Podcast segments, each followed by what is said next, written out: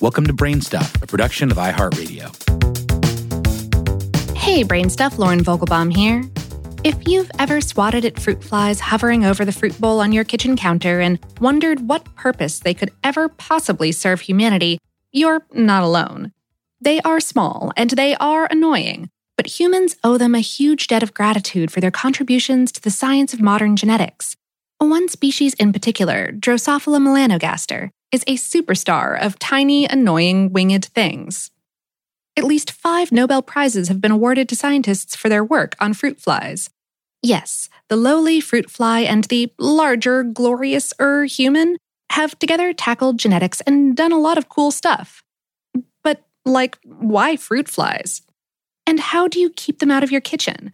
And do we need to blame scientists for them being in your kitchen to begin with? Fruit flies have been used in biological studies for a long time, which means there are a lot of tools and resources for scientists using Drosophila melanogaster to ask interesting questions. But there are some specific reasons the species has always been a darling of geneticists. For starters, in genetics, it's helpful to have research subjects that can cycle through generations rather quickly, and fruit flies are great at that. We spoke via email with Thomas Merritt, PhD, professor in the Department of Chemistry and Biochemistry at Laurentian University in Ontario, Canada.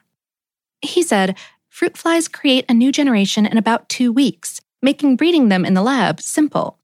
They're also small and easy to rear and care for, and it's easy to house as many of them as you need in a single lab at one time. Also, fruit flies are surprisingly similar to humans and other vertebrates. Drosophila melanogaster has 14,000 genes, and we humans have somewhere between 20,000 and 25,000. And about 8,000 of those genes are analogous. Similarly, most fruit fly biochemistry is the same or similar to ours. Merritt said, Fruit flies are great to work on if you're interested in variation between individuals or genetic lineages. They're also a great system if you're interested in experimentally altering the environment. They are so small we can do things like keep thousands of flies at different temperatures to see how temperature changes metabolism or gene activity. In one study in my lab, we used a small conveyor belt to slowly turn the vials we keep the flies in. This simple instrument is essentially a fly treadmill, and we can get literally hundreds of flies exercising on a small desktop. But fruit flies can be annoying in a lab just as they can in your kitchen. To begin with, they're small, and it's very difficult to dissect a fruit fly, in case you were wondering. And although we share many of the same genes and genetic networks, we're separated from them by hundreds of millions of years of evolution. So it's hard to make assumptions about ourselves based on what we find in these little insects because there are substantial biological differences between us.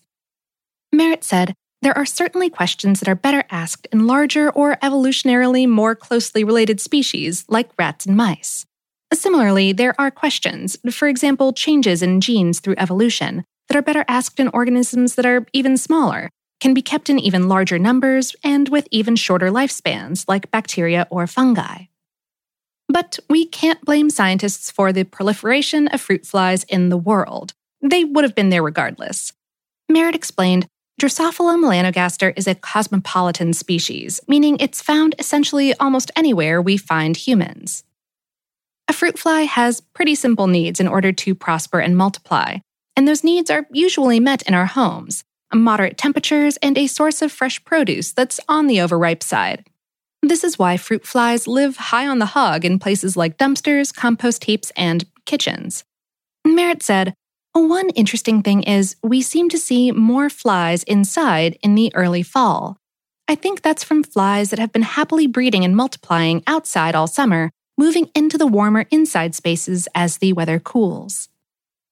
The good news is that fruit flies aren't dangerous in any way. Merritt said they don't carry disease and they don't cause fruit to spoil or rot. At least Drosophila melanogaster doesn't although there is at least one invasive species, the spotted wing fruit fly, that actually damages fruit crops and is a growing agricultural concern. In my lab and in my house, we use a simple vinegar trap a canning jar with some vinegar in the bottom and a top of plastic wrap with a few holes punched in it to trap and remove flies.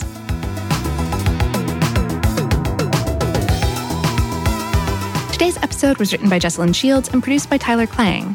For more on this and lots of other tiny topics with a huge impact, visit howstuffworks.com. Brainstuff is production of iHeartRadio. For more podcasts from iHeartRadio, visit the iHeartRadio app, Apple Podcasts, or wherever you listen to your favorite shows.